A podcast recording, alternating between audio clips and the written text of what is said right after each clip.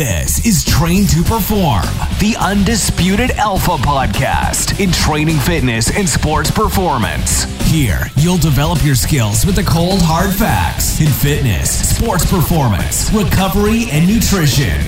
Real, tried and true, evidence based facts that have been proven to move you faster, move you stronger, and move you forward.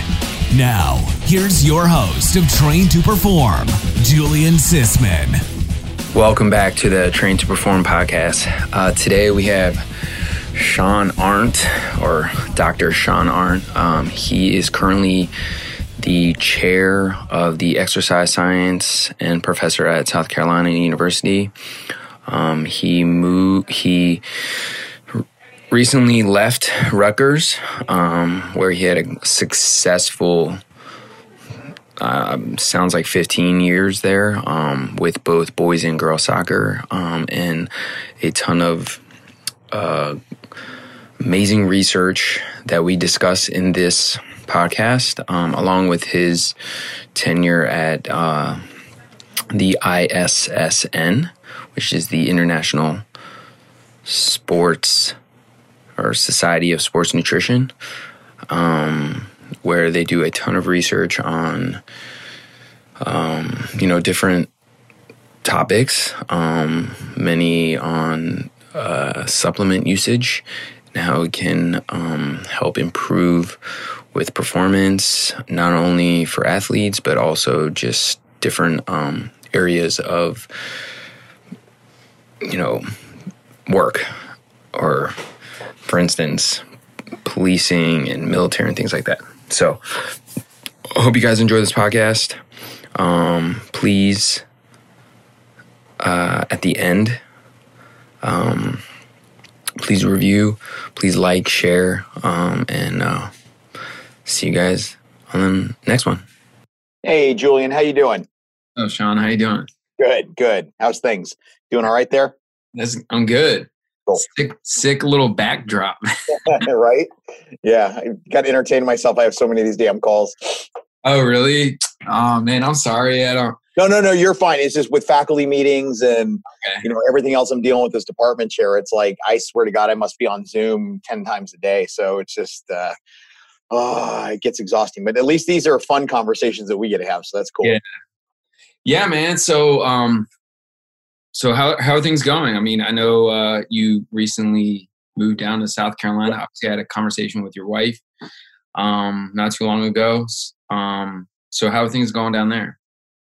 I mean, it's fine. It's kind of hard to evaluate, right? I mean, it's like, you know, it's uh, South Carolina has managed to pull the shit show of the month in terms of, uh, you know, rises in COVID cases. At least Florida's still beating us, so that's always good. Uh, Florida, Texas, and Arizona are the only ones making us not look completely like complete idiots. Um, but honestly, the university right now is still moving ahead to reopen in the fall. Um, we've done phase reopening throughout the summer with faculty and staff and grad students, so that we've started research back up. It's slow, but it's at least it's going again. So at least we've got the labs open uh, to some capacity. Um, sports are back on campus. What'll happen is anybody's guess. Mm. Um, I'm actually, uh, you know, one of the NCAA committees I'm on for the the competitive uh, safeguards and medical aspects of sport issues. Like we've been dealing with this, and and we don't know. I mean, it's you know, I think if you asked me, you know, around like March, April, I'm like, man, it's like 2080 that we have fall sports, and then around like May, um, probably especially the beginning, middle, and end of May, I'm like, um, we're probably looking at like 80 20.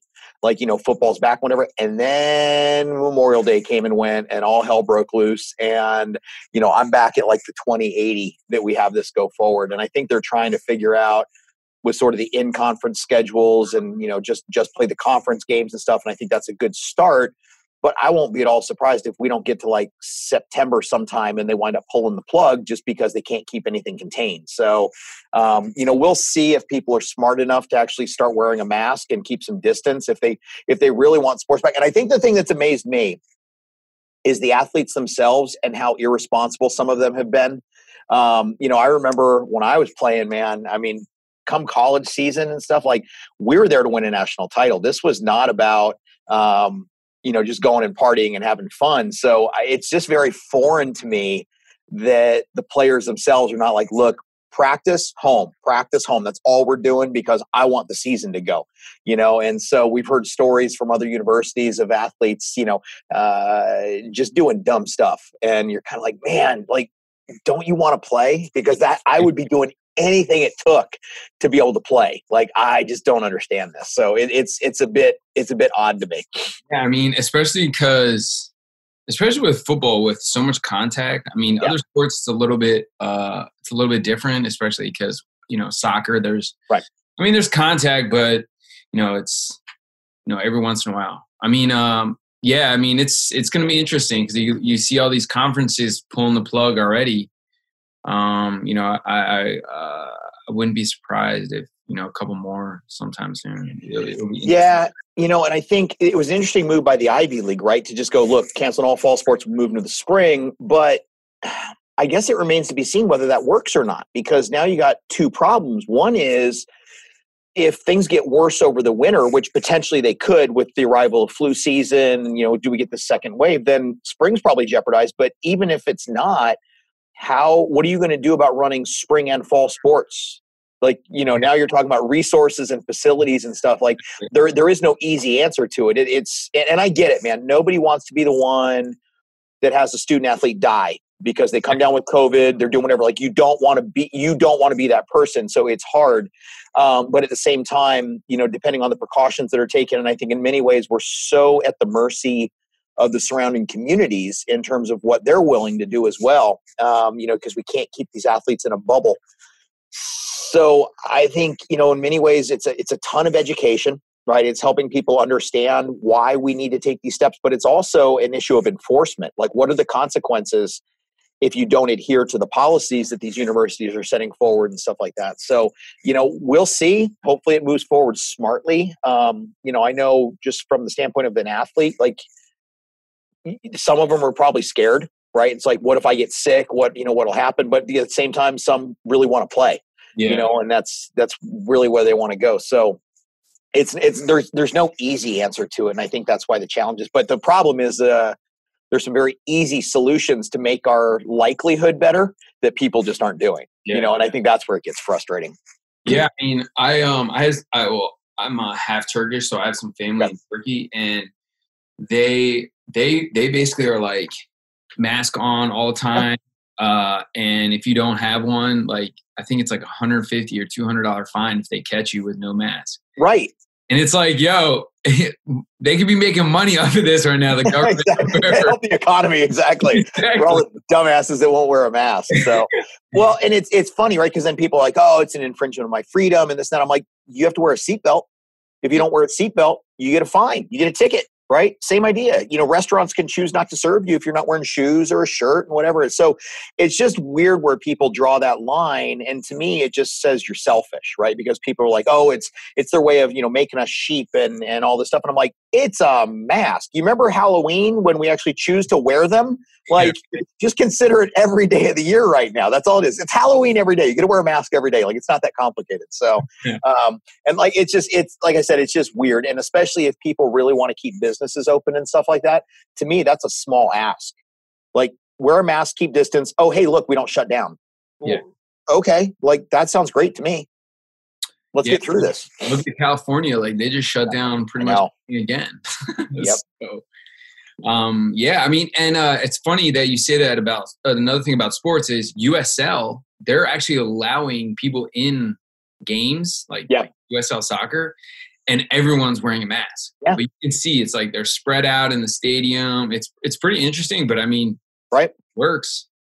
Well, and you know, and that's the thing is if and, and I, I, honestly I hate that concept of the new normal, right? Well, this is the new normal. No, man, there's nothing normal about it. Like, let's not treat this as the new normal. Let's actually adopt the relevant behaviors so that we can get back to normal right? Because that's the only way this is going to happen. And i think for you know the athletes and stuff like that i, I want sports back. I mean I, I, you know i miss it you know and it's uh you know and it's definitely made a hit for us on the research side. It's slowed so many things down and you know we're looking forward to getting back to that. But um yeah it, it's i don't know. It, it's a strange time and i i swear i just saw today that they found a squirrel in colorado that had bubonic plague and i'm just like dude 2020 is upping the ante. It's like July basically went hold my beer, right? Like I'm like, you got to kidding me right now. So yeah, who knows? Yeah. So um, I mean, I guess kind of start back in the beginning yeah. a bit. Uh, kind of fill me in on like where you kind of started, background sure. like sport wise. Uh, you know, what kind of got you into what you're doing? Because I know you kind of dabble with a lot of things. I know you're, you know, chair at this university, yeah. ISN, ISSN president, so that's all nutrition. So yeah so. how'd i get here yeah so uh, it's the million dollar question it's um to be honest it's funny once i've gotten to this point it actually became uh, you know i look back on it now and it was a no-brainer right in terms of how things have shaped up and what i've wanted to do so growing up i mean i started playing soccer when i was four and a half um, started in a league you know we lived in california so my dad was in the marine corps so until i was 17 we moved around every couple years right and mm-hmm. so my dad was actually my first soccer coach um, but anyway, he was super. He's super athletic guy and all this stuff. So my brother and I both played growing up. Um, you know, for me, it was you know uh, soccer first and foremost. It was wrestling. It was football. It was hell, even basketball for all. Which at like five seven is amazing for most people. They're like, "How'd you play basketball?" I'm like, "Not very well." Um, hence, I didn't stick with it. But wrestling seemed fit a lot better. Uh, but for me, soccer is really what carried me through um, and and sort of got me the most recognition, and then sort of moving on to college to play and stuff like that. Did you play um, UVA? No way. Um, yeah. So who you pl- who who was there when you played? So it was 91 to 94. So it was the four national titles in a row, the 91 to 94. Okay. So it was okay, okay. like, you know, it was uh, Richie Williams was still there, Claudio Reyna, Bruce Arena was the coach, uh, yeah. Tom Henske and Jeff Causey in goal. Those guys are amazing. Um, Nate Friends, all those guys. So you're what? You've got to be like mid 40s. 46. Yeah. Okay, because my uncle was at Maryland around that time, like okay. You yep. Maryland playing. Oh, so cool. Because Sasha was already coaching there in '92, wasn't he? he was. Yeah, yeah, that's right. Yeah. Mm-hmm. Yeah. That's funny. Cool. Yeah. So, but anyway, um, so that treated me really well, right? And and anyway, so when I finished playing, um, I stayed on as an assistant strength and conditioning coach at UVA, and it really perked my passion. But it was funny when I went to school. My original thought is I wanted to go into orthopedic surgery. I was I wanted to be a doctor, and then uh, you know, kind of went through, took organic chemistry, and I was like, I don't want to do this, right? And so I was like, what else can I do? So I was a psych, I was a psych major at the time, and it was funny because a couple of the professors that were working with our team that would come and talk to us or whatever, and then a couple of the classes I took in like sports psychology, um, uh, exercise physiology, I'm like, oh my God, like this would be perfect. Like, how do I stay involved in sport? Like, this is so cool. So, anyway, I started researching graduate programs. And the top ranked program at the time was Arizona State.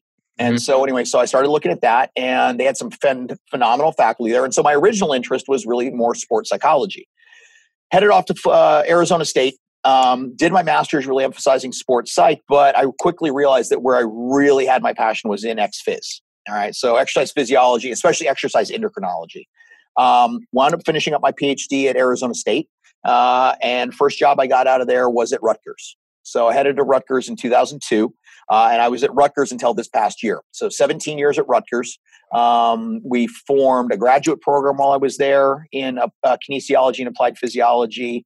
Uh, I was fortunate to have some amazing graduate students, work with some great colleagues and stuff. And then we started the Rutgers Center for Health and Human Performance. And that was a, a big deal because it really sort of solidified some things. But backing up, when I was in grad school, I wound up getting back involved with U.S. soccer.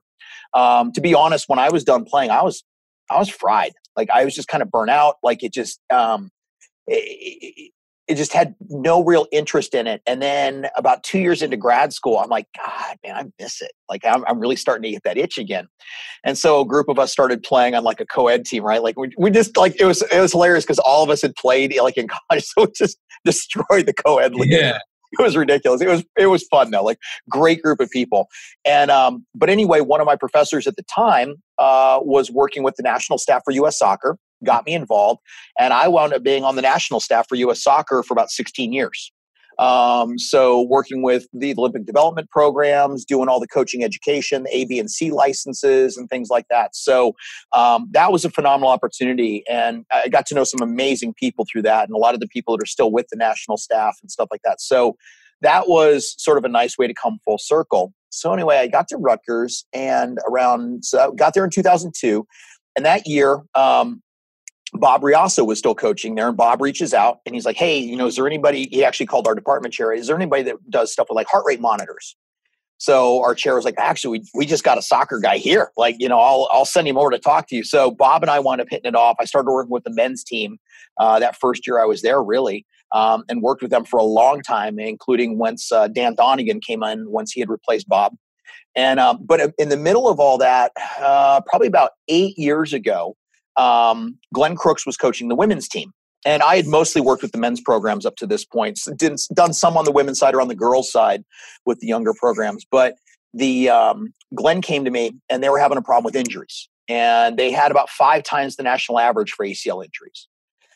And so anyway, it was one of those things where they'd always been they'd always been a reasonably good team, right? The Carli Lloyd had come through there. They'd had some good players, but they'd never sort of maximized success. And there'd been a couple years that they'd missed NCAA's at this point. So we look at well, well, if you can't keep your players on the field, it's going to be hard mm-hmm. to make it. So we sat down and you know really had a legitimate conversation about um, what, what do you need to do? What are you doing? What do we need to do? And we quickly realized there was some low hanging fruit. They, they really didn't have uh, a solid strength and conditioning program in place. There really was no periodization and there was no monitoring of the athletes, right? So there was kind of like inconsistent testing and stuff like that. And, and I don't fault the coaches for that. They were going off of what, what they had always done, right? And, and that's, I, you know, I should preface this by saying it's one of the things I love about soccer is the tradition but one of the things I absolutely hate about soccer is the tradition, right? because you very much get it. Well, we've always done it this way. Yeah. And so, anyway, to their credit, um, you know, Glenn and his staff, including Mike O'Neill at the time, who later became the head coach, and Mike is just one of the most phenomenal individuals I've ever known. I love the guy to death. But anyway, you know, there was some resistance at first, and ultimately, it's like, look, we, we got to do something. So we just we took that low hanging fruit. In the first year, we reduced injuries by seventy percent. They made NCAA's for the first time in a couple years. They have made NCAA's every year since. They've actually got one of the longest running uh, tracks in there right now. Few about four or five years into that whole run, we made the final four for the first time in the program history. Oh, wow. And what was amazing is in the last four years, no, I'm sorry, in the last five years that we worked with the program before we left for South Carolina, we had one season ending injury in five years and and that was huge because as we realized like there were some great players there don't get me wrong but we didn't necessarily have the the the, the same kind of lineup or recruiting that like a uva or a florida state or a unc would necessarily have. So we just had less room for error. Um, but what was critical is that the coaches and the players all bought in right? Mm-hmm. so it wasn't that there was anything magical we were doing we were using science right? So there was nothing you know magic about it at all. We were just applying a solid monitoring protocol. We we implemented biomarker monitoring. We we implemented a nutritional program. Strength and conditioning was a consistency for us, and the girls really bought in and really excelled. Right, and so that was a lot of fun. So you know, fast forward, um, I got the offer here at the University of South Carolina, and it honestly, as much as we loved working with the team at Rutgers, it was time to do something a bit different um, from a research standpoint and a university standpoint. So we wound up here and it was admittedly it was a no-brainer because the exercise science program here at, at south carolina is the top ranked program in the nation uh, and we're one of the top 10 in the world. So the opportunity to come down as chair um, was was amazing right? Phenomenal faculty phenomenal students. It was funny funny story um, and i thank michelle for this. So michelle actually did her undergraduate here at south carolina. yeah, told me that yeah, so it was funny because this position came out and I actually wasn't going to apply because I'm like, dude, there's going to be that's a that's a big job. Like that's going to be there's going to be some really that that's amazing, right? So um, I sent this text to Michelle and I all I said was, "Hey, South Carolina opened up the chair position." so all I get is a text back that said, You are applying. there was no question mark. There was no anything. She goes, You're sending your shit in, okay? So anyway, so we did. And next thing you know, we're down here. So um, it's it's been a hard year to judge because of COVID and everything, but I will say that seeing all the struggles and, and the challenges we have, um, there's no place I'd rather be. Uh, because watching how the dean of our school, we're in public health here, watching how he's handled things, watching how the universities handle things, watching how my faculty have handled things, I can see why it's a top ranked program, you know. And so, in many ways, they've made it easy for me, um, despite all the other challenges, um, they've been they've been incredible. You know, we have a great relationship with athletics here already. Just in the first year, the strength and conditioning staff here is probably the best I've ever been around. Um, they're they're just top to bottom. There's some first rate people first and foremost, but certainly as coaches, they're they're great. But um, you know, and we just finished uh, outfitting our lab, so the the new University of South Carolina Sports Science Lab is up and running and, and functional. So that's been pretty cool. Um, so yeah, that's sort of the, the, long-winded way of saying how I got to here and, and the, the, the players and the teams. For a while, I was actually working in the NHL with the New Jersey Devils as their head exercise physiologist. Uh, I worked with the Texas Rangers as their director of sports science, um, and so I've always kept an applied aspect to what I do, but the research drives a lot of that. Yeah. But I think it's important for me to have a foot on the applied side because it's really truly bridging the gap, right? How do you know what good scientific questions to ask if you don't know what's going on in the field at the same time? Yeah. Yeah, that's true. Uh, 100%. So when you were at Rutgers, uh, yep. were you were you helping well, you said you were helping both the guys first. Right. you just totally transition out of working with the guys, or was it like you were helping both at one? So point? it was interesting. We had we were helping both at one point, absolutely, and we really kind of continued up until the end.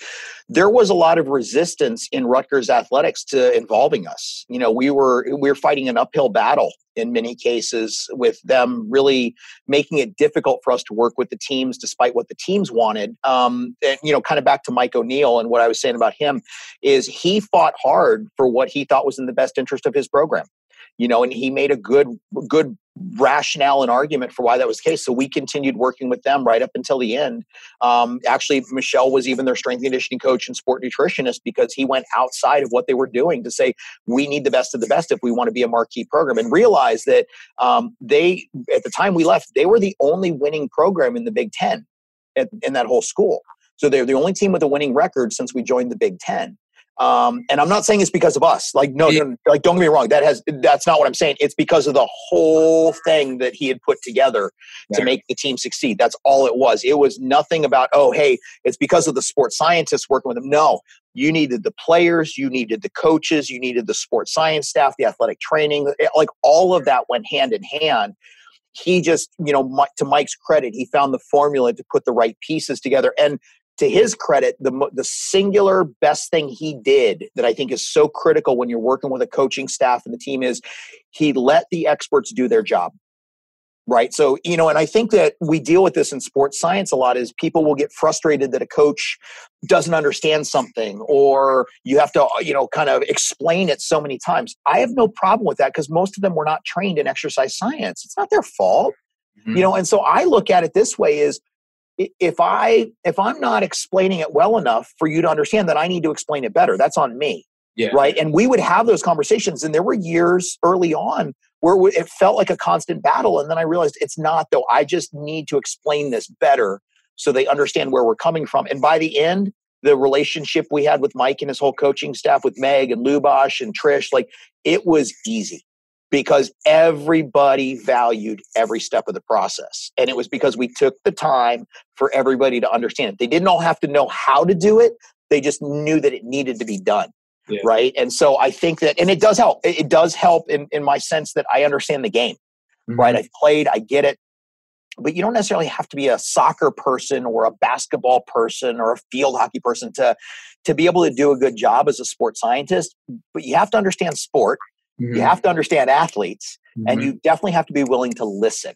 Mm-hmm. You know, and I think that um, you know one of the things that I tell a lot of people when they want to go into this field is I said never never walk into a team or a coach or whatever and tell them what you can do for them. The single best thing you can do is walk in and say, "What do you need?" Yeah. Because you, I could probably fire off a laundry list of all the stuff we could do. Yeah, right. It doesn't mean that it fits what they need, and so it, it, helps you get to the heart of where they see their limitations, and then you can help educate them and say, "Hey, that, that's actually those are great points. Here's some other things I see that might be impacting that as well, right? But until you ask them what they want, you have no business telling them what they need, yeah. right? Because you haven't heard that conversation yet. Yeah, yeah, no, I, I agree with you, and it. and that's the that's the struggle with a lot of um, I think like for instance, I'm in the private sector and right. you, and you deal with like you youth coaches and you're trying to you know you they're so like they get so you like you said earlier with the old school like mentality. Like we've been doing it this way. Right. Like we have this success. We've had this success but it's like okay you've had this success but you haven't like won the championship so like you're they're obviously something you need to mm-hmm. like get you there um and, and again many of the coaches are just either they don't want to listen or they're just like too stubborn to like let somebody else have a, a small amount of control right. Um, i mean like for instance like i'm supposed to be coaching high school soccer this fall and like mm-hmm. the jv coach and the other guy is the most stubborn varsity coach ever um, yeah and he he won't he he like like I'll tell him, hey, I think, you know, I've watched because it's my old high school. So I've watched okay. that the past like 10, you know, eight years. Yeah. I'm like in my head, I'm like, yo, you've been doing the same thing every single year. Like you got to do something different, man. Like if you're going to keep doing the same thing over and over again, like, and you're still not making it and you, and you had the worst season you've ever had last year, like, yo, you need to, ch- you need to do something totally different. Um, right and I, I, totally agree with you. It's it's it's so hard um, to really like penetrate some of these coaches' heads and like just allow somebody like you know a strength coach like me or you or somebody else to provide them with the right information. And this is right. this is one of the reasons why I brought the SIG back is because I'm just we're just trying to pump information out for these coaches to be like, oh, that's great. I can use this. Maybe I can use this, but like, how am I going to use it? So we try to like explain to them a little bit. Um, and I, and I try to do that to like coaches around here. And I try to like, I don't, I'm not telling them like, I want to do it for them. I'd rather them to be like, rather them to learn it.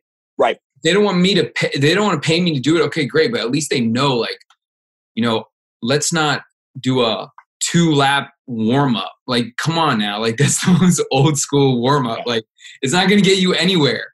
Um, you know, it's just there's so many things that um, you know I try to you know get these coaches to understand. Like, there's so many coaches around here that still do track workouts. Mm-hmm. Like literally, like 200s, 400s, 800. I'm like, yo, we're not that you don't even run that that much in one time in a soccer game. and most of these coaches played. I'm like, what? Um, so yeah, it's it's it's just interesting, and it and it's good that you know that colleges are starting to like really adapt the strength and conditioning programs and really adapt the heart rate monitoring, all those monitoring stuff, because I think you know providing that data to them to get them to like really see something out of it um, kind of makes them like think all right maybe this could be useful maybe this could you know especially the recovery because i just don't you have that crazy short schedule and so many injuries and i'm yeah. sure you guys figure something out because you had one injury in five years so. yeah it was um you know and i'll say it's interesting because i think one of the things to do with some of these coaches is if there's certain things they really like to do or they feel strongly about you find a way to include that in your overall mm-hmm. plans. In other words, it's like, so like, let's say the track workouts, right? you're like, hey, you know what? Actually, there's a time and a place for that. So certainly with some of our off-season conditioning and stuff, we can use that instead of just doing normal long distance work. Let's incorporate some of that, but let's do that one day. And then another day, let's focus on this, right? So, in other words, they feel like they're getting a win win. We're like, oh, okay, I could see it from that standpoint. So, they never feel like you're telling, no, you're an idiot, you're wrong. Why are you doing this? Because you could probably take what their core idea is and turn it into something that is useful to the kids, right? And you're like, okay, yeah, I can work with you on that. I think the other thing too is you bring up an interesting point with the data. And I think we're in a, an interesting uh, time when it comes to data because uh, I think there's a lot of people that get data diarrhea, right? Where it's just like collect, collect, collect, collect, collect. And it's like numbers, right? Ooh, numbers.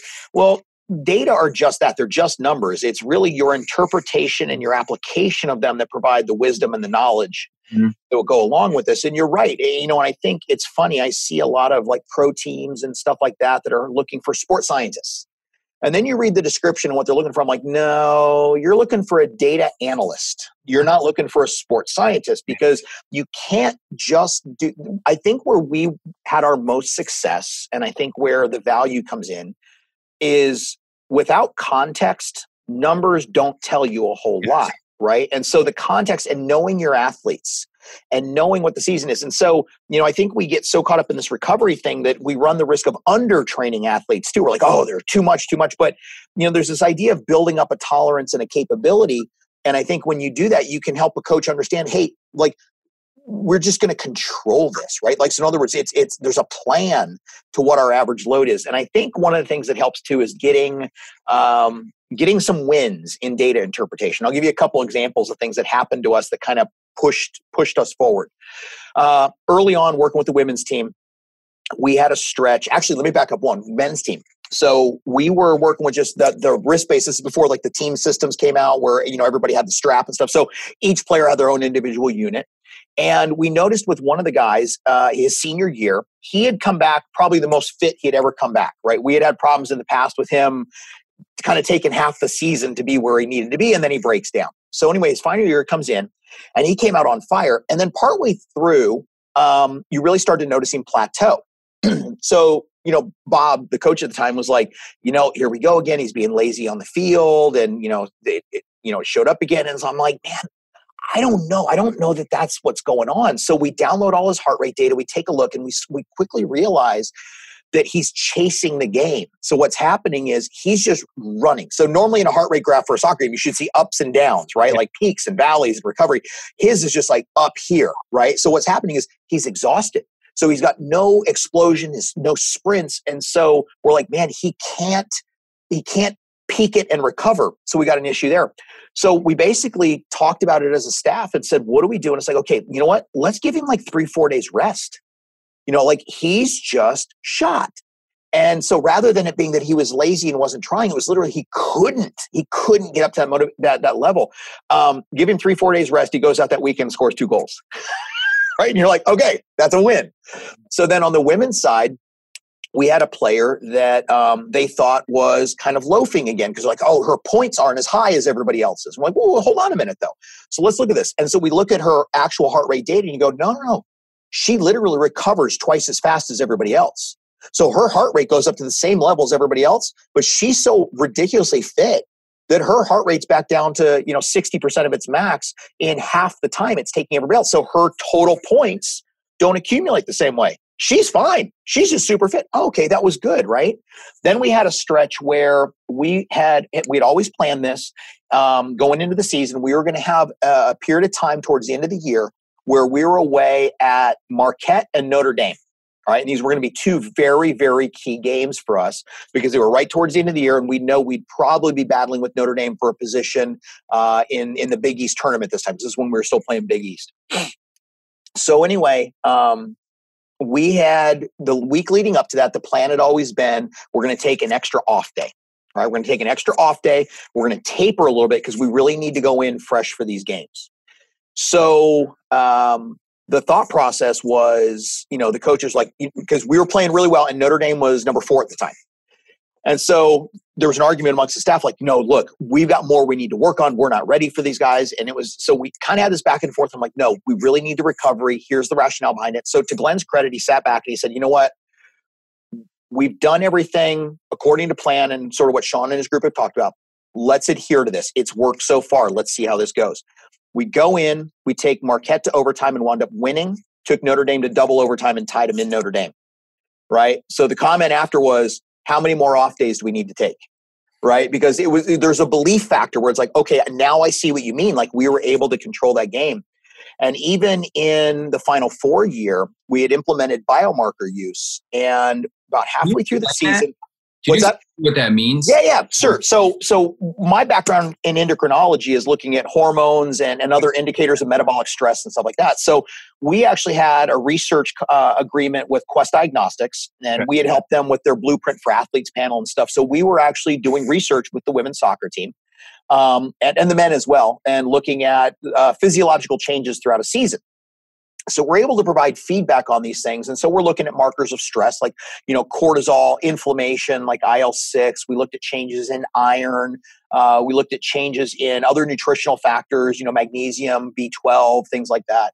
Um, you know we're looking at, at markers of immune function. All these things growth hormone uh, igf-1 you know markers uh, estradiol estrogen you know markers of, of hormone disruption and stuff like that. And in the men we are looking at testosterone as well mm-hmm. so anyway about halfway through the year you know i sat down with mike um, and i said okay so here's where we're trending like preseason beat the crap out of us right and that's one of the things i hate about college soccer uh, preseason is barbaric but anyway um, here's where we're looking. So I basically have two options on the table for you. Would you rather win um, the conference title or would you rather win a national title? And I was like, I don't think we're going to be geared to do both based on where we're at right now. So he thought about it and he goes, national title. He goes, we got to make a run for this. We've got the team this year. So basically, what we did is we adopted a different training strategy so we wound up kind of training through the conference championship so that we could taper for NCAA's because of where we knew we were from a recovery standpoint. So we wound up taking second at the conference championships. Um, but we wound up taking UVA. And the, the important part of the story is in the previous two years, UVA had beat us 6 1 and 5 nothing in the second round of NCAA's both times. Okay. In the third year of playing them, modifying our training load, modifying our biomarker interpretation. We beat them in penalty kicks at Virginia wow. to advance to the Final Four. So that was the Elite Eight game. And the girls fought their butts off, right? I mean, they looked good and they just, they outlasted them. That's all it was. UVA, skill wise and things like that, they had every right to move forward, but we, we battled.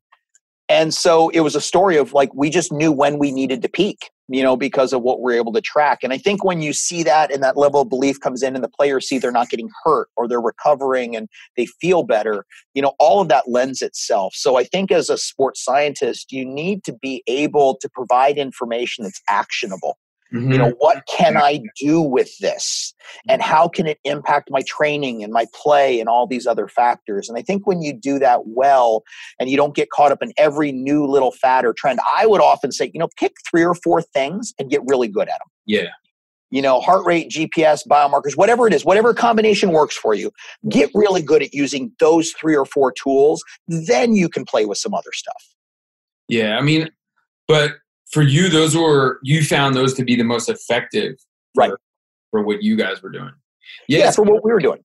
It's interesting. And again, it's based on our skill set too, though, because of what not everybody's going to have that knowledge background to know what to do with a biomarker, right? Yeah. And so, so some of it is developing a skill set, but that's why I said do, find three or four things that you're good at yeah. that you can make a difference with. And and and again, not everybody's going to have that that background, and that's what distinguishes different people from being able to do different things, right? Like I understand biomechanics, but I'm not a biomechanist. So from a movement mechanics standpoint, I understand the fundamentals and we can adjust sprint technique and squat technique and all those other things, but but I'm I'm not I'm not a biomechanist, but I am a physiologist.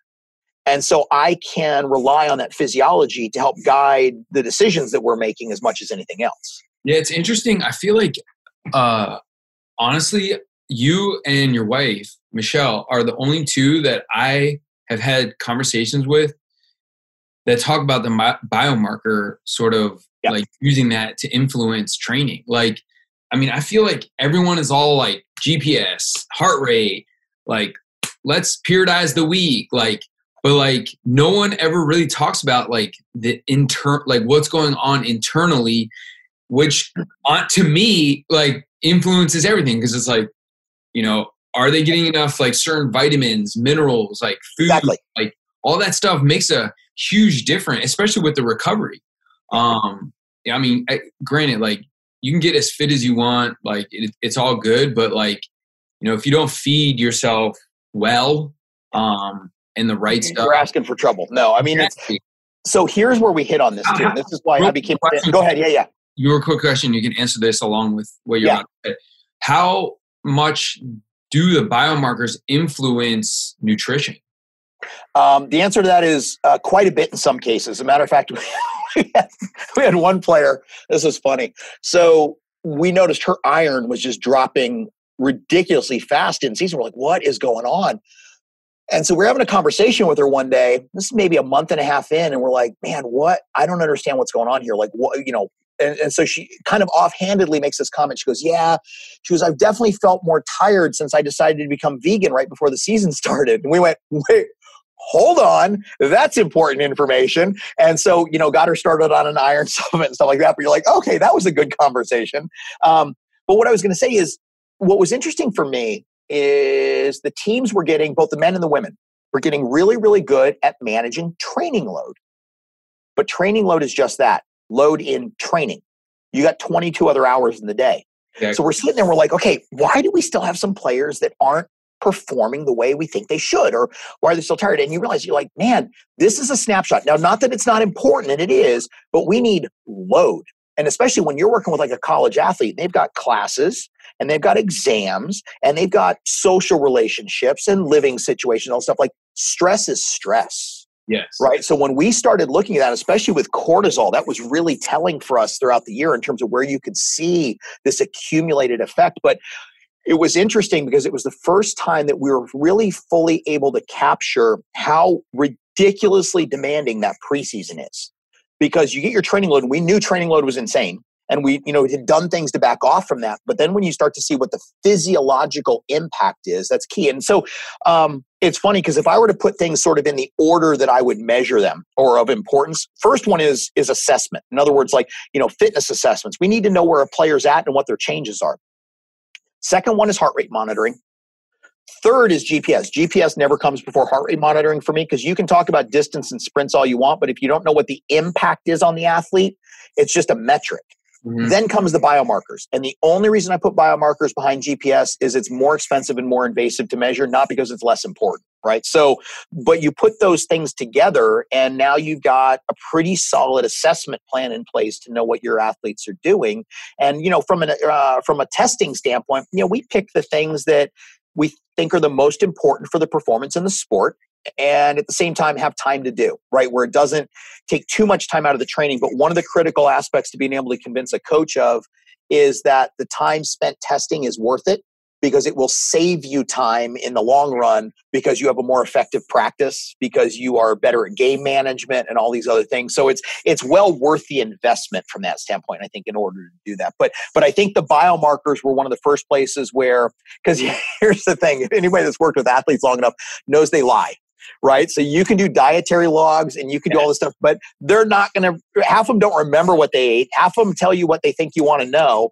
Um, so the nice thing about the biomarkers is it gave us an objective way of assessing what was going on. And certainly a lot of it was the nutritional stuff, omega 3s and 6s, iron, you know, like I said, magnesium, you know, various factors that tie into that. And then and then also seeing how the system's responding. And then the other part is what I thought was great about those metrics is at the end of the day, it never replaces the conversation with the athlete. Mm-hmm.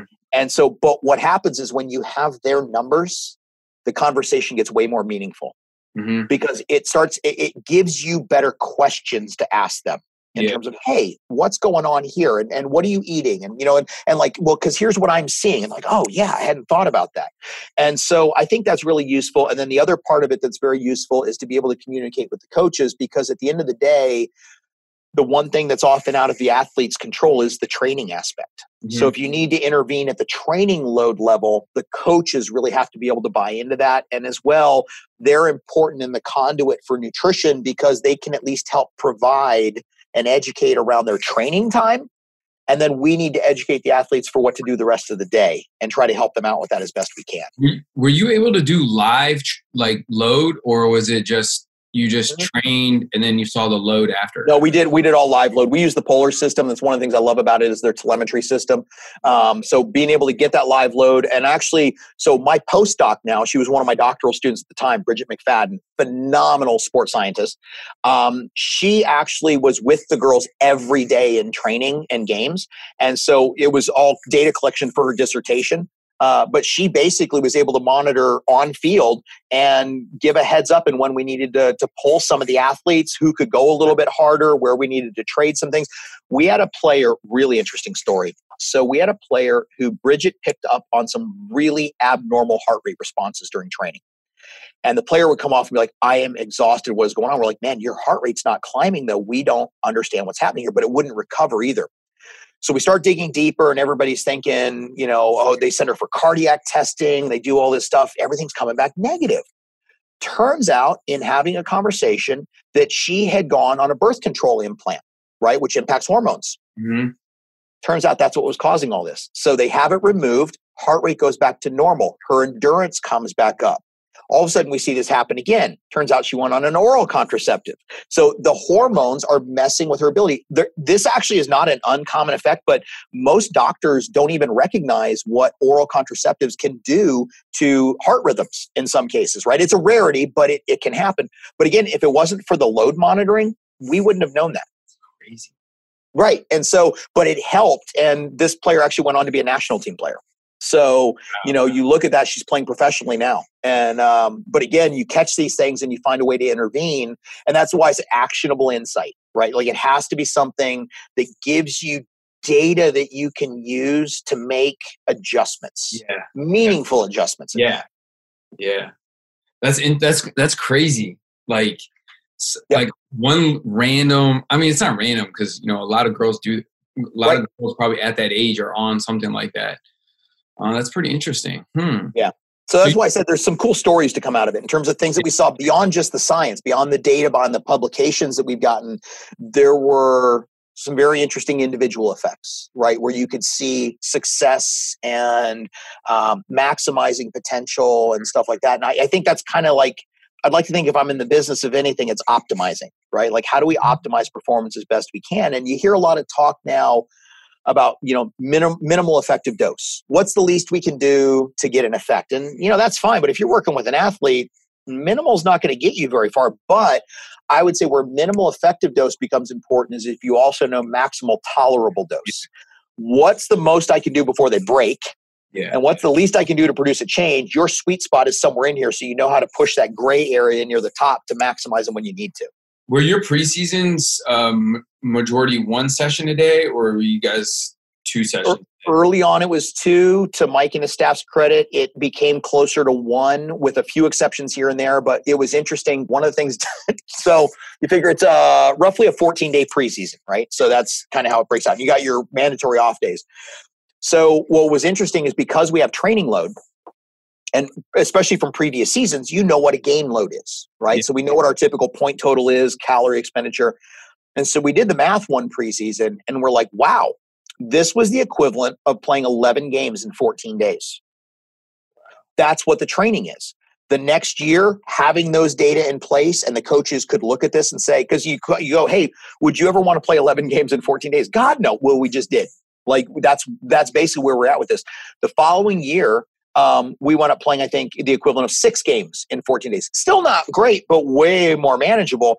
And again, sustained that throughout the season much, much better. We didn't come out nearly as banged up as we had in previous years in preseason. So there are some interesting lessons there in terms of how we buffer it. But I feel bad for these coaches because you give them two weeks to get their athletes ready. They got a bunch of freshmen coming in. They're like, we got to get them to merge. We got to get them to meld. What if they're not fit enough? And you're trying to train them into shape honestly, the best thing the athletes could do for themselves is arrive ready to go.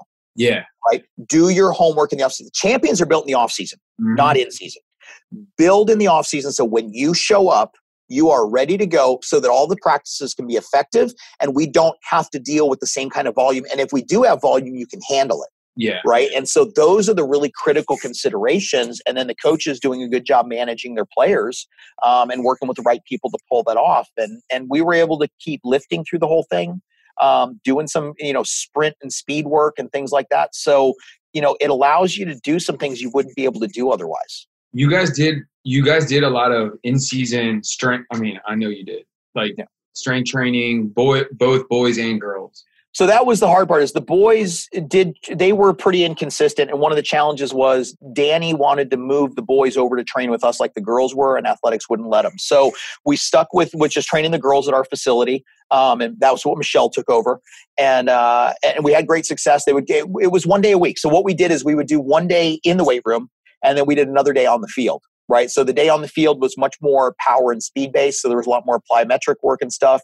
Um, and then depending on the starters and reserves, uh, would change what we did for the resistance training, you know, in terms of the strength work that we would do, you know, in the in the actual center, uh, because it really depended on what their load had been throughout the week and where we needed to manage them and what movement patterns we needed. But still, we made sure that you know even the starters lifted heavy, but their volume was much lower. Yeah, yeah, yeah. And that's all it was. But but we kept them strong, you know, and we were able to maintain vertical jump through most of the season. Uh, and I would say if there was anywhere I feel like we probably made the biggest impact over those years, it was in power. Um, and what, because when we first started working with the team, you know, we did did VO2 max, did body composition, did vertical jumps. We're looking at all these metrics, and we realized where they're most deficient or where I would like to see the most improvement was really on the power side. Um, that was an opportunity to bring that up. And so when we started working with them, and again, some of it then goes to recruitment because as your team's doing better, you recruit better athletes and stuff like that too. So there's there's a there's a double edged you know um, uh, part to this. But it was interesting because I think we had two players who had over a 20 inch vert when we started working with them. Uh, by the time we were done, there were two players who didn't have over a 20 inch vert. Um, so, you know, I think one year we made, I think in team average, and we had some players went up by you know, three, four, five inches in terms of vert, but it's just they never really focused on power development. They just played soccer, you know, yeah. and, you know, there's still sort of this weird stigma about weight training in soccer where they think it's going to make them slow and stuff like that. I'm like, uh, we would beg to differ because we've even got the data for 40 times showing how much faster it made them. No. So, sorry, doesn't fly. I mean, it's crazy because I'm in an area where I mean I'm outside of DC and like yep. soccer is like it's like crazy over here. Oh, absolutely. oh, I grew up in Northern Virginia. I know. Trust yeah. me. Yeah. So, um, it, it, it's just mind blowing. The, the you know trying to get kids to understand that like just come. I don't even care if you come once a week. Like yeah. even if it's in the off season. Like don't just only play soccer all summer long. It's not. It's actually not going to help you in so the long run. I've got um, one of my best friends from high school. His son is a great little player in the uh, DC, DC, area, and um, he was dealing with some knee problems right before COVID. And it was basically bottom line is he was just playing so damn much. These kids are growing at that time. He was playing up a couple divisions because of his skill, but you know he was falling apart. So ironically, COVID did him more good than anybody else because what happened is it hit the pause on the season, and he was able to just do all physical therapy for the last few months. And so now his knees are finally starting to feel better. But it was one of those things where you know it's hard. The way we have these seasons structured, sometimes it always worries me because I'm like, when are they supposed to get better physically? Yes. Right. Because, you know, it, it's interesting when you got, when you're working with a pro team or a college team, you have a set off season where you can try to focus on where the deficiencies are, the biggest ones, right? And I always say you can't fix everything at one time. So one of the things we try to do is always focus on the, the big picture first, right? Like where's, where's the thing we can make the biggest impact on or the factor that's holding them back the most right mm-hmm. like where can that's what we're going to address first and we're going to focus on that then we can build from there.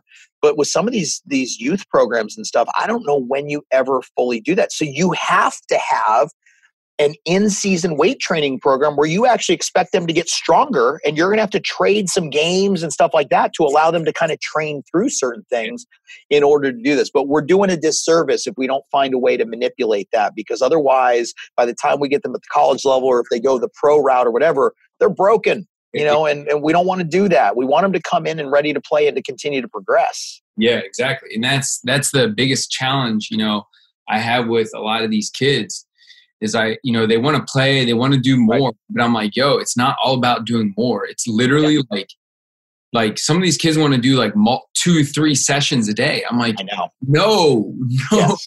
Please, exactly right. Yeah. I beg you. Yeah. Like, you're literally not going to be able to play in like three months if you keep doing two, three sessions a day, week by week by week. It's crazy.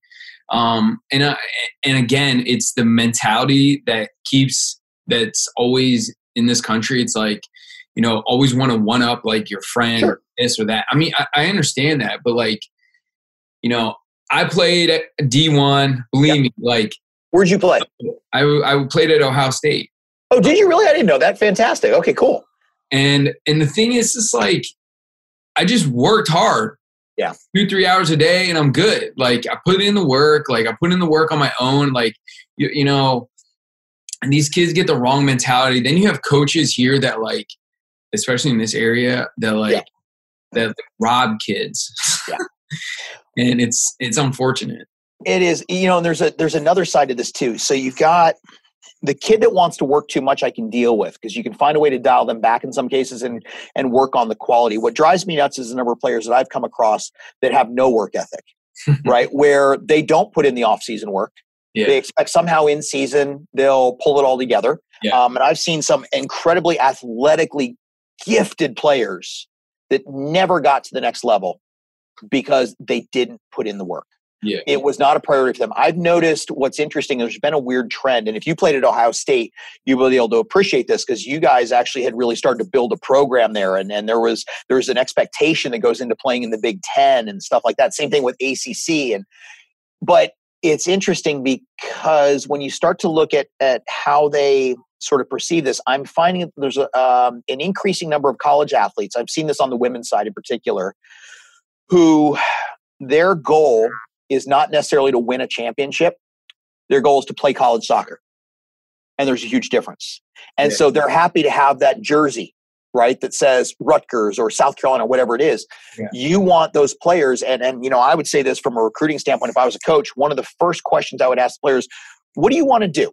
Like what what what do you want to uh, accomplish? Because if the first answer is i want to play for ohio state or i want to play for rutgers or i want to play for south carolina i'd be like ooh that's not what i want the first answer to be. I want the first answer to be i want to win right like i want to win i want to win a title i want to you know go to the best program possible like because then you can work in that context but i just eh, because then that's going to drive them every day when you're not watching yeah. right? And I, there's that weird black hole in college soccer where once they're sort of away from you for the summer, if they can't be supervised, and it's sort of the the Kara or Vera hours, depending on you know where they're able to be, you you've got to be able to count on them doing the work when you're not watching, you know. And the ones that are going to do it are the ones that really want to win, yeah. not just the ones that want to play college soccer. Yeah, you know yeah. that's the difference. Yeah, no, no, I, I totally get it. I totally agree with you on that because you know, I have one kid that I've been training for like two years. Honestly, never thought he was gonna like never thought he was gonna play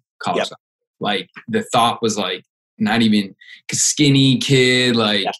comes to me two years ago. I mean, Shawn, I mean like literally this kid like if I told him like what to do, he would listen. And it's crazy because now he's playing. Yeah, granted it's D three, but like he's like honestly like i never thought i was gonna be able to play like you inspired me like it's kind of it's cool but it's just like he puts in the work like week after week after week and and like you you're like you, you like look at this kid and you're like damn i wish i had like hundreds of these kids because you know it's it's great to see you know certain kids that like do the work with soccer do the work with you know getting stronger physically mentally like all those things because in in combination, you're going to be able to like have a well-rounded athlete versus a kid that just like soccer all day long, like two three hours a day, and then like think that's that's it. Yeah. Um, but yeah, it's it's interesting um, that you make that point because I, I I never really thought about that because a lot of kids say that it's like oh yeah. I want to go here, but it's like right. okay when you go why? there, what do you want to do? Yep. And what do you want to accomplish? Yeah. Yep. Yeah, it's interesting. Yep. And it was interesting, sort of being around that UVA um, uh, period. Is the expectation there was national titles? Yeah. The expectation wasn't just to play. The expectation was to win the whole damn thing, right? I mean, that's just the way.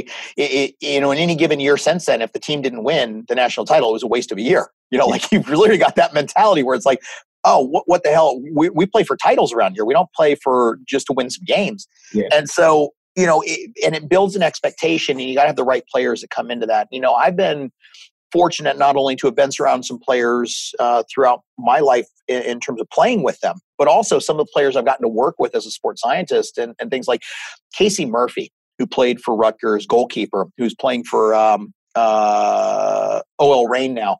Um, you know, she played over in France for a year after she finished up. She's in our national pool. She's probably one of the top three, four keepers. Um, her work ethic is phenomenal right we had to we had to like save casey from casey sometimes where it was like okay you've done enough right like that's good but she would put in the weight training work she would do the stuff that was necessary um, you know we've had players that just had that mentality where they would bring it every day and they would expect more of their teammates and, and would demand more of them. And, and those are the ones I love being around and I have some of the fondest memories of, you know, that, that just uh, you appreciate what they're willing to do to prepare themselves. I've been around some players that on the field would run through a brick wall, but did not do the work in the off season because if they didn't like weight training, they would just run. Well, now you're back and you're not ready, so you're banged up during the season. You'll play your ass off on the field and you'll throw yourself in the middle of anything and you know do whatever it takes to win. But how much better would you be if you if you did the professional thing, right? Yeah. Where you you treat your body the right way and you do the stuff that's not as fun for you to do that's going to take for you to succeed and and i think that's where sort of what we do from a science standpoint why i do like that part of it is we can give them metrics to be able to gauge how they're doing. Yeah. Right. And, and to be able to try to optimize the talent they do have.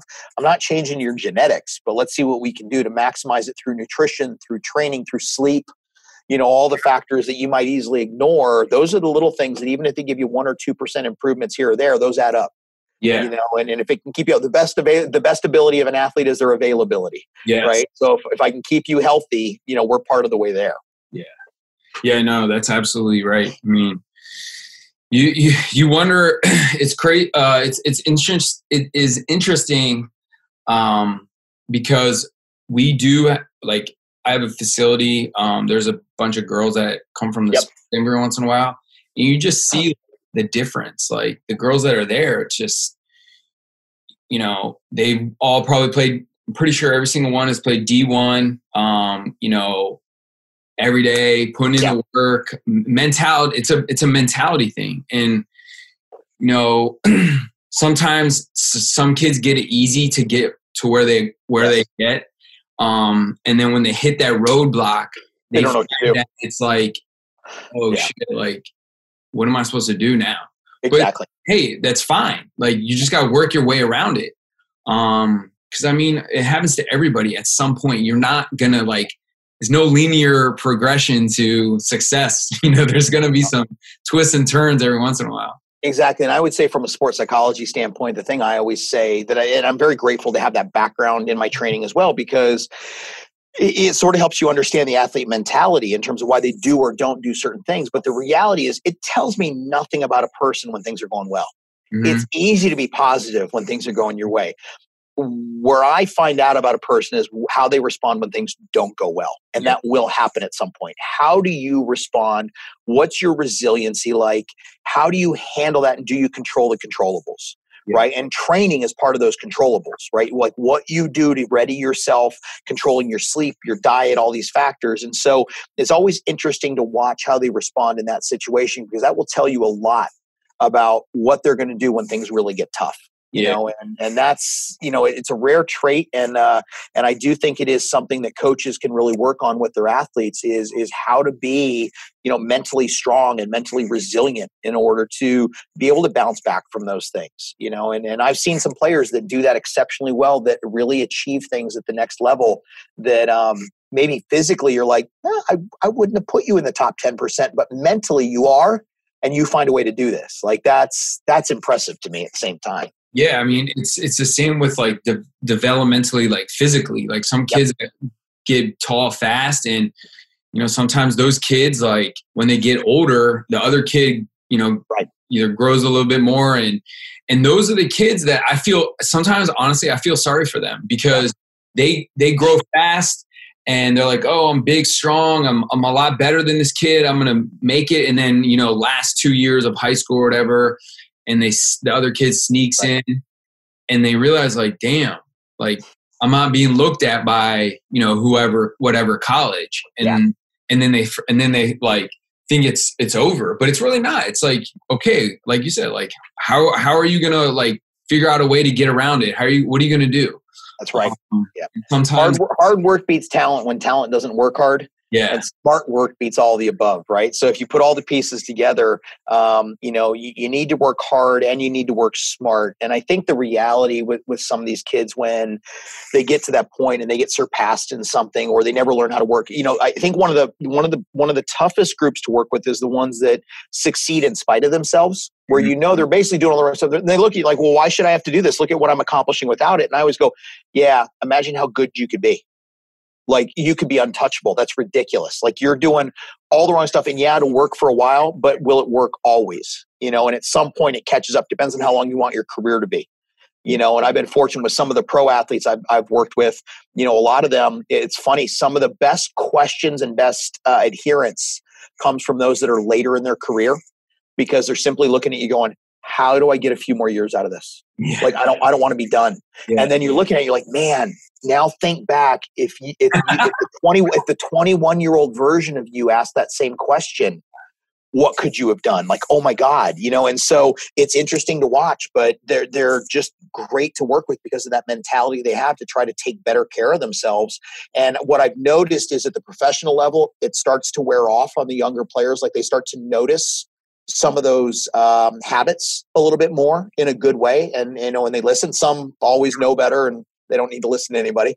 Um, you know but the ones that really pay attention and take care of themselves i think that's really where the the gold mine is. And um, it's kind of the fun part for me as a scientist getting to see how our research then translates to the field to how do we make you better and how does what we've learned in the lab or in the field with certain measurements help you excel at this next level you know in terms of bridging that gap. And i think that's a pretty cool opportunity what are you what are you doing uh, is there anything you're particularly doing right now um, yeah well we're pretty slow right now because of covid um, but we we actually I know you just got the recent paper on nutrient timing. Like, yep. So that actually took off really well, and that's a paper I've been. We've had a few different papers on nutrient timing. This was the one I've always really wanted to write, but it was really getting at what the research is out there. There haven't been a lot of nutrient timing studies, but the reality is, when it comes to timing, it'll never replace the big picture, right? So if you're not eating enough right? And, and and you're not fueling appropriately. You can time the crap out of it you're still deficient. So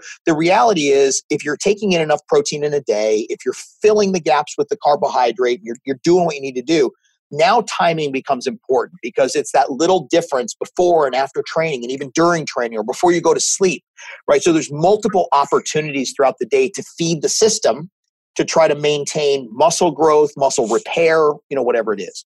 So that's been huge. We do a lot of supplement research. We have a study that we're doing right now with uh, military and law enforcement. And so we're looking at caffeine and caffeine derivatives, so particularly Teacrine and dynamine, which are two. Uh, dynamine acts faster than caffeine. Teacrine has a little more long-acting effect. Um, we did some work in soccer players with that actually. That was one of our publications a couple years ago. Well, we've now transitioned that to military and law enforcement, and we're actually looking at how that impacts um, physical reaction time as well as uh, target acquisition and accuracy in a shooting drill. Um, following a mentally fatiguing task. So we have them do like this half hour of like mind numbing reaction time stuff where you have to pay attention. And then, then we do reaction time for physical movement and then being able to control yourself and fire uh, a firearm with accuracy and with speed to, to, for target acquisition. So we're looking at whether or not the different supplements help in the timing of that because they did help with the performance in the soccer players uh, for run time to exhaustion. Oh, really? Yeah. So those like caffeine, they're not I mean, I'm assuming there's some type of pill. yes, exactly. Yeah. So it's all it's double blind, so we don't know what's in you know any of the conditions per se. But um, but with the soccer stuff, that was actually pretty cool because we actually had some pro players in there. We had a lot of Division One athletes, so pretty high caliber, and we saw I believe it was about a 38 percent improvement in run time to exhaustion uh, with the caffeine plus Teacrine supplement which was pretty remarkable. So what we did, so it's actually kind of one of our most fun. what's the other one? Caffeine and what?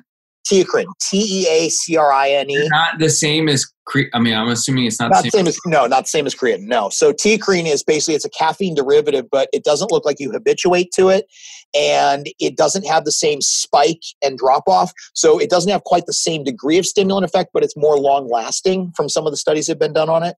Um, but it was cool. What we actually did as part of the original study is we developed a treadmill protocol to simulate a soccer game. So we took all of our GPS data that we've accumulated and we basically took all the speed zones and distances and developed an interval program for the treadmill that mimicked the speeds and distances for a soccer match. And so we had them actually play a 90 minute match on the treadmill. So they ran the full thing. And then we took them to a percentage of their maximum. And so we did halftime and we did reaction time and stuff during halftime. And then we did reaction time right at the end of the game.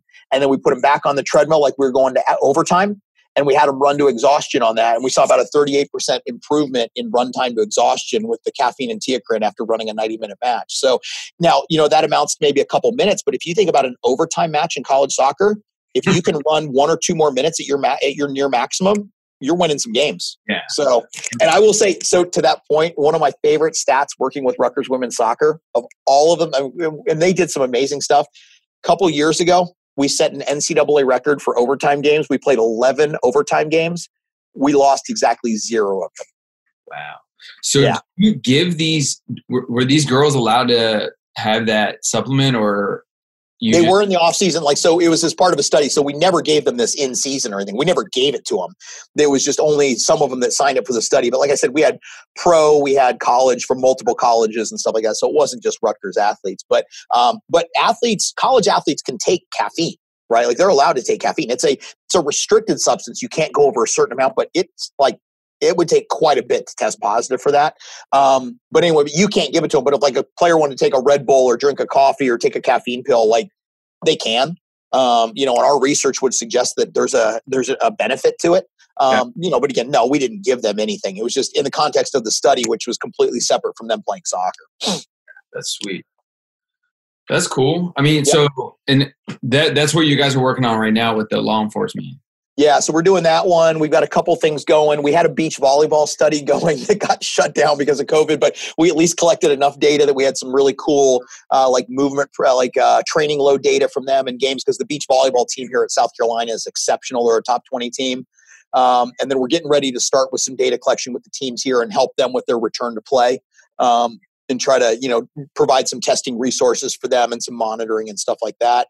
Uh, and then we still got a ton of manuscripts. We're working on a lot of soccer data still. We've got a pretty cool paper looking at oral contraceptive use and its impact on biomarkers that'll be uh, that we're submitting for publication here pretty soon uh, that one of my doctoral students was working on. And, so is uh, that you talking about like birth control? Yep exactly. Yep. And so we have some really interesting data in terms of how you respond differently with that. Um, so yeah, we're looking forward to some of the stuff that we have coming out and uh, some of the stuff we've had come out. We've had a lot of soccer papers come out in the last couple years and a lot more coming out. We still have just so much data and, and analysis that we've got from so many seasons with the team. Is the nutrition stuff, the supplement stuff with the same with the ISSN? Like, do you guys work together or is this totally separate? It, it's separate in the sense so ISSN is an academic organization, right? So it's same as like NSCA or ACSM. So it's not necessarily that they sponsor studies per se, but you know, it's a, it's researchers and practitioners that yeah. are all together, you know, from that standpoint. So this is my last year as president. It was technically supposed to end in June, but because we didn't have the conference and pushed it back, it'll end in September. Um, but anyway, but ISSN, we got a, you know a lot of people that do what we do you know, in terms of looking yeah. at supplements, at protein, and all that stuff. And uh, and I've made some great connections because of ISSN. So we're all interested in a lot of the same stuff, and you know, pursuing the research side of that. Um, but yeah, that's been a great organization to be a part of. It's easy to get involved with. It's a good group of people. Uh, obviously, I love NSCA as well. Um, you know, that's sort of the the organization I more grew up with between them and ACSM. Um, but ISSN's been been fantastic on the sport nutrition side of things, and you know it's very progressive, and I think gives good resources for athletes, especially with a lot of the position stands we've had come out now. Yeah, yeah, I'm I'm um I what's his name Antonio Joey Antonio, yeah, yeah. I didn't know I met him at the national NSCA okay. national, and yep. I realized he went to AU. yeah, like back in the day, it was kind of because I went to AU. Okay. Um, for my undergrad. Well, I finished my so I went to Ohio State. Yep. Didn't particularly care for the coach coaching yeah, staff. Understood. And at that time, the guy, I, uh, assistant coach was cool.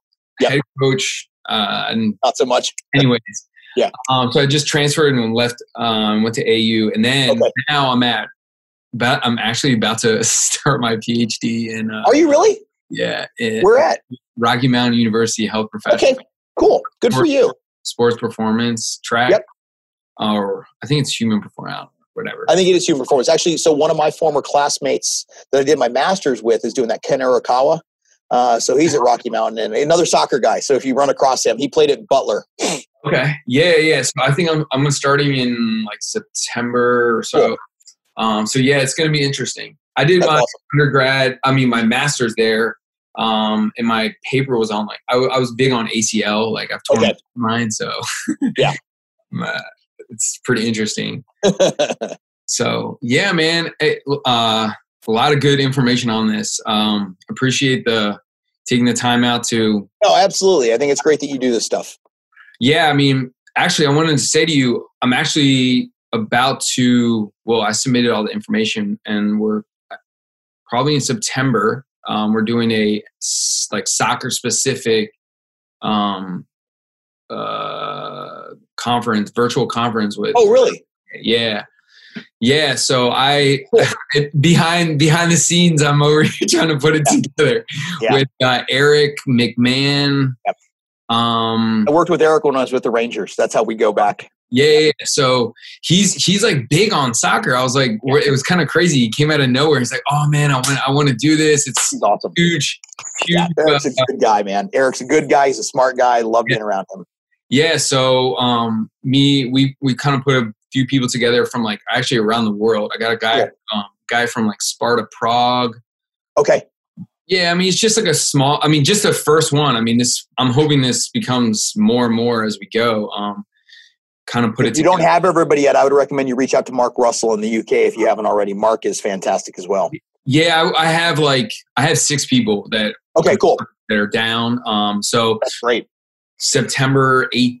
I forget the exact date. September 8th. Well, you'll see it. It'll come okay. out things. But yeah, I mean, it's gonna be. It'll be cool. Um, hopefully, we can get uh people from around the world now because yeah. it's virtual. That's cool. Um, yeah, so it's gonna be a cool thing. Um, you know, and of course, like you, you kind of influenced me to do it. to be honest with you, cool. Uh, okay. Uh, so I appreciate that, and um, yeah, again, we can maybe have another conversation later on. About, Absolutely. I, I, can talk soccer and science any day. This is great. Right. Well, I'm all about it. yeah. yeah. Well, appreciate I, I'm, lucky, I'm, lucky, to do what I do, man. That's all I know, and uh, it's you know uh, I'm very passionate about this stuff. I just think yeah. it's such a great area. Um, you know, it gives us an opportunity to stay involved in the stuff we love. Yeah. You know, and, and that's the thing is at some point my playing career was going to end. I, I, honestly couldn't have thought of a better way to keep going with this. Did you, you didn't want to play, well, there was not much of a pro league back then, but like, that was the problem. And, you know, and especially, I mean, I'm not particularly large, you know, in terms of height and stuff like that. And it was just, it was one of those things whereas the MLS was really just starting up at that time. Yeah. Um, and you kind of look at the opportunities and where you're going next. And ultimately, um, you know, I made the decision to go more the strength and conditioning mm-hmm. coach route for a year and then on to grad school mm-hmm. and sort of move on with life. Um, yeah. I've been lucky to be able to stay involved right? Yeah. Like, I mean, I, I, wouldn't have seen the things I got to do with U.S. Soccer, the things I've gotten to do, you know, with Rutgers, and hopefully stuff we'll start doing here at South Carolina. Like, I, I, I can't, I can't complain. you know, like I've, I've, been lucky to be able to be able to do those things. And the only thing I re- the only thing I regret at Rutgers is I really, really wanted to win a national title with those girls before we left. They they they deserved it. We got so close the year of the Final 4 mm-hmm. um, we've had some of the players come through that we could do. We just it just didn't happen, and that was probably the one thing that I felt. I felt like I had done pretty much everything else I could do there at the time, but that was the one thing that I wish we had been able to do before I left. Um, you know, and, and, I will be the loudest one cheering for them when they finally do win it one year uh, because I know what they've put into it. How's the girls team at South Carolina? I know they're phenomenal. They are so good, and their coaches here are great. We're starting to do a little bit more with them. One of their players actually interned with us in the lab in the in, in the early part of spring. So you know, she's uh, Bianca. She's great. But no, they were a top eight team last year. Yeah, so they're good. They're they're really good. They should have made it farther in NCAA's. They got a tough draw um, want to get knocked out a bit early. But I honestly thought, watching how they played last year, I was thinking they were an Elite Eight or Final Four team. Um, so they've done a, again. I'm lucky to be around another program down here that's done a tremendous job of putting some stuff together. But you know, um, you know, Shelley and her husband are just just class acts down here as well. It's really funny. They recruit a lot of New Jersey kids down here. So a lot of the girls that we worked with at the youth level that Michelle um, did strength conditioning with with PDA actually play here. Um, so it's kind of funny, but yeah, it's small world. I mean, you and I, you and I both know the soccer world's not that big. No, like you'll run across people that all know each other and stuff. Exactly. It's yeah, it's, it's small world. It's crazy. It is. It's cool. Well, Shawn, uh, kind of uh, let people know where they can connect with you. Sure. Um, and then Yep. So honestly, easiest social media wise, uh, both Instagram and, and I'm probably more professionally active on Twitter. It's just at Shawn Arent, S H A W N A R E N T. Uh, that's for both Instagram and Twitter. And then you can find us on Facebook. We've got a we've got a lab page uh, for the U of SC Sports Science Lab on Twitter, Instagram, and Facebook as well. Um, feel free to shoot me an email. Uh, you can look me up on the South Carolina site. I'm the department chair, Yeah, so can find me. Show notes and stuff like Yep. that. So it's all good. But yeah, just uh, happy to happy to always talk soccer and science, man. It's always good. And appreciate it, Shauna. Thank you. Appreciate that. No problem, Julian. Take care. Have a good day. You too. All right, bye.